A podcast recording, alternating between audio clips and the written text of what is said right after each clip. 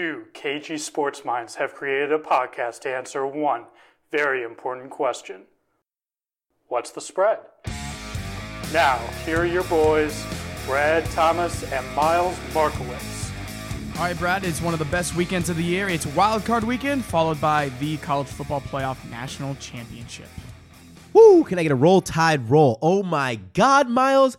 I'm so excited to talk about these New Year's Six Bowls and the college football playoffs. We have so much to talk about, Miles. Let's get into the reactions from these bowl games. All right, so first we had uh, the Florida Gators and the Michigan Wolverines, and let's just say that Florida made a serious statement. They were six point underdogs. Holy crap. You and I both took Michigan in that game, as did a lot of the experts, but the Gators, along with the Texas Longhorns, two programs trying to make a comeback, making a statement. Yes. Uh, I don't even know how to describe my feelings on this game because I was already hesitant to bet Michigan plus, what was it, plus uh, minus six. Now we have Florida just destroying them, not even giving us a chance to win money.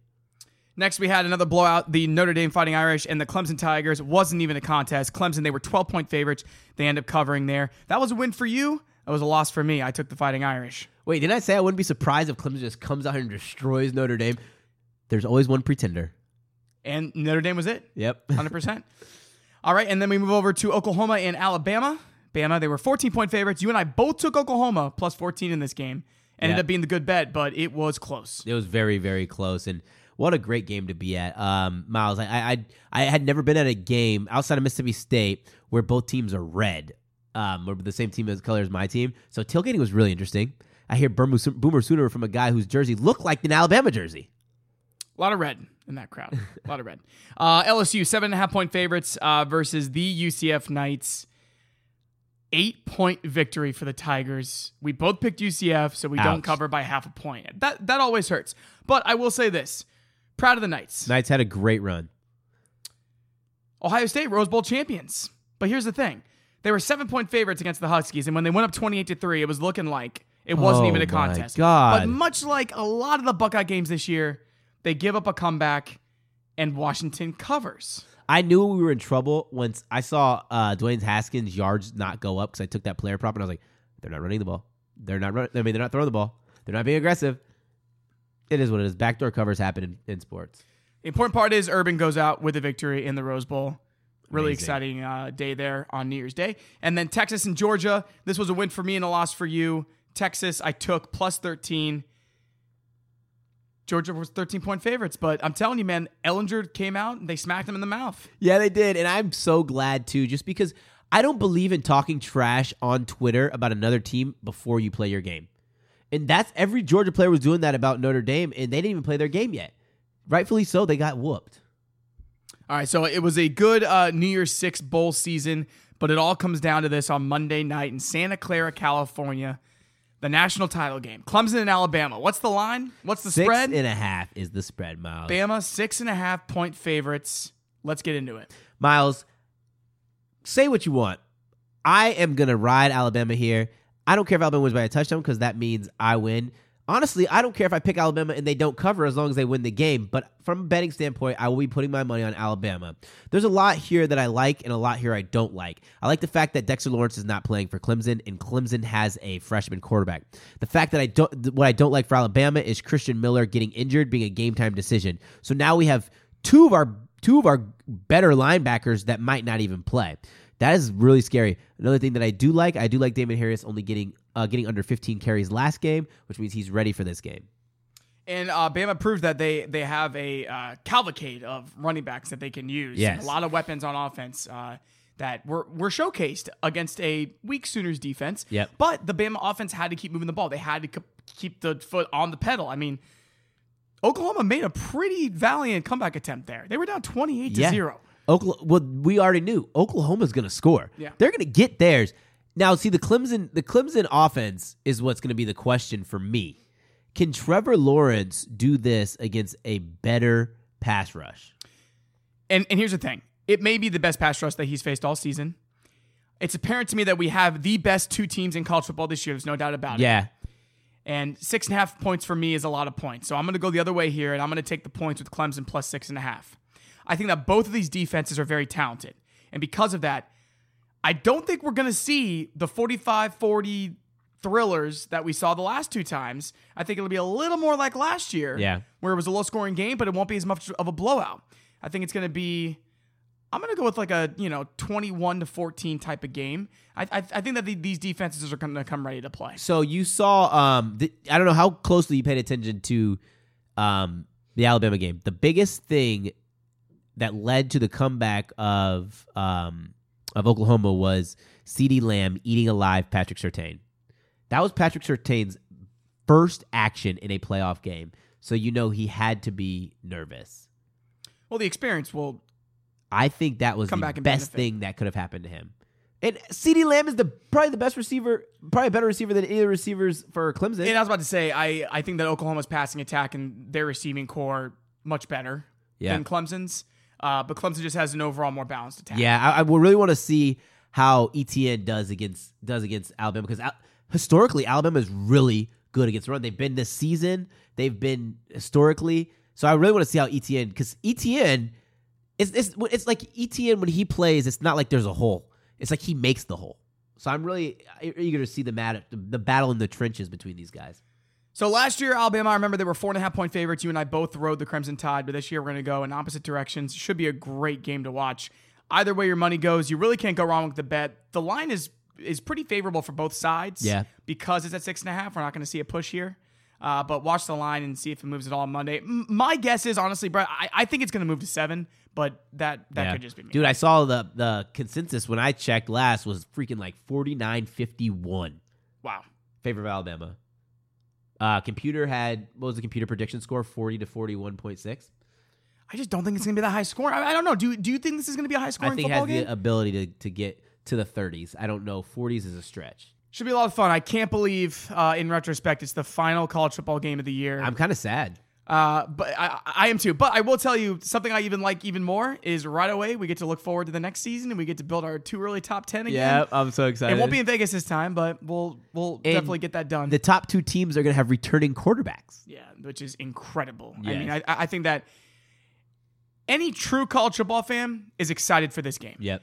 And if you're not, it's just because you want to see some chaos, you want to see something different. But Colin Cowherd said it best. I, I loved what he said after the playoff. He said, All right, you're upset that Clemson and Bama keep winning every year? Then do something about it. Yes. He's talking to all the programs in the, in, in the country. You got to catch up. Yep. And, and, and until the other programs, and, and- uh, I will say this I, I have Georgia along that same trajectory. Yeah. I think Georgia is that Kirby's strong of a program right now. He's building another Alabama. They're going to have the best offensive line in college football next Yeah. year. So I think that those three programs are the premier programs in college football right now. And until everyone else catches up to them, we're going to see these guys in the playoff year in and year out. And as well, we should. Yep. All right. Wow, sad. That was sorry. Tears are falling down my face as I'm thinking about college football being over. But guys, hey, check this out. There is a national championship watch party at my parents' house. So if you know where that is, you're more than welcome to join. All right. Open invite to the, to the Thomas Casa. All right. So uh, we have one season ending. We have one postseason just beginning. Wild card weekend. Always a lot of fun. For me, it's even more fun this year because these spreads are 50 50. Yeah, they are. They're really favorable. Like, okay, so this first game, let's talk about the Indianapolis Colts going to going to Texas to play the Houston Texans. Texans are a one and a half point favorite. The line opened at three in favor of the Texans.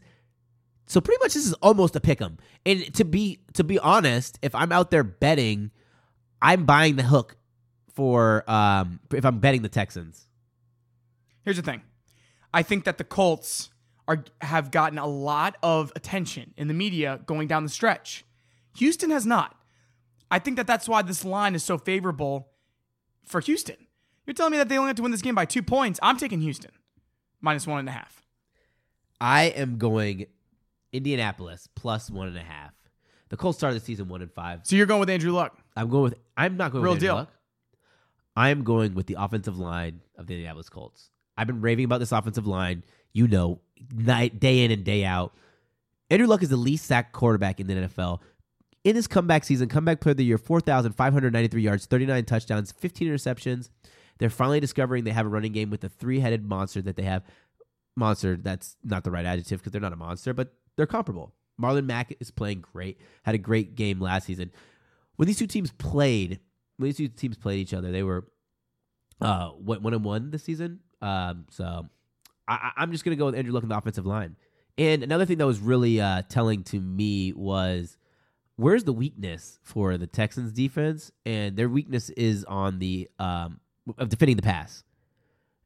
Granted, the AFC they had to play against a lot of good passers, but I think Andrew Luck has a nice 300 yard game against them. I could see that too. And as good as the Indianapolis defense has looked, I I, I could see Watson uh, getting a lot of passing yards in, in this game as well. I think it could be high scoring. Yes, yes, it could be high scoring. So we disagree. I love disagreeing. Okay, let's go ahead and move on here. Seattle Seahawks at Dallas Cowboys. The Cowboys one point favorite at home, facing a very tough Seattle team, one of my favorite teams in the league. Russell Wilson coming in. My heart's been with the Cowboys all year. Yes. I picked them to win the division, Brad, and they came away and they did it. So where are you going? All odds. Are you going on? The I'm Cowboys? 100% going with Dallas at home minus one. I don't think Dallas is going to lose at home. I But they've only lost one game at home all season. yeah, they're, they're different at home than they are on the road. Talk to me next week. It's going to be a different story, but they will find a way to get it done. Miles, I am going against the grain on this one as well, and I'm going to pick Russell Wilson in the Seahawks. The Seahawks lead the nation, lead the country in rushing yards per game. They are four and one in their against the spread in their last five road games. But Russell Wilson is quietly having a great season He's at been himself. great. He's been so 35 good. touchdowns this season. But listen, betting guys out there, I know this is what's the spread, and we don't talk about overs and unders a lot, but these two teams all season have been destroying destroying overs. This is one of the most favorable overs you will ever see at 43. I already put a bet on the over just to let you know that I'm taking the over at 43. Well, both teams have proven that they can score Yes. And create shootouts. So I wouldn't be surprised if, if it came to that, especially towards the end. I, I, I think they'll feel each other out in the, in the beginning. It'll be low Little scoring first boxing half. match. Yep. Um, but I can definitely see it opening up in the second half. Absolutely. All right, what do we got next? Next, we have the Los Angeles Chargers playing the Baltimore Ravens. The Ravens are a two and a half point favorite with Lamar Jackson as their starting quarterback. All right. It is so difficult to beat the same team twice in one season, but especially when it's as talented of a team as Los Angeles. The Chargers were my pick to win the AFC in the beginning of the year, and I'm going to ride the Chargers here on the road, plus two and a half. Philip Rivers, the vet, Miles, against Lamar Jackson, the rookie. One thing that you said that I loved was you mentioned Philip Rivers. This season, Philip Rivers has struggled tremendously. Look at the games that he struggled. I mean, he, he played a good season, but he struggled tremendously in some games. They were all against top level defenses. He struggled against the Ravens. He struggled. did. He, struggled against uh, the Broncos twice. He struggled. Top level defenses, especially when they played the Broncos uh, in Denver. I'm going with the Baltimore Ravens, and I'm riding this Lamar Jackson train. Why? It's not really because of Lamar Jackson. He's great. He's making the throws he needs. He can run, escape.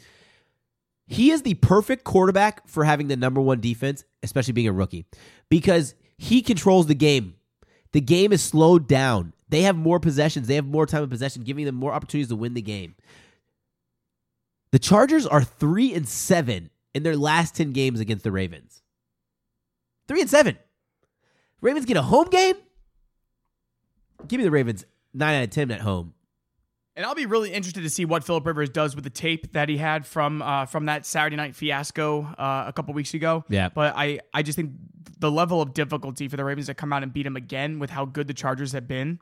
Weren't the weren't the char uh, weren't the Chargers up like seven to three at halftime, and then all of a sudden they lost ten to twenty two? Well, that's the thing. Uh, the Baltimore defense did take over that game. Yeah. There was there was no yeah, doubt a about fumble it. recovery for a touchdown or something. Yeah, yeah, for sure. So uh, this one I I think will be low scoring.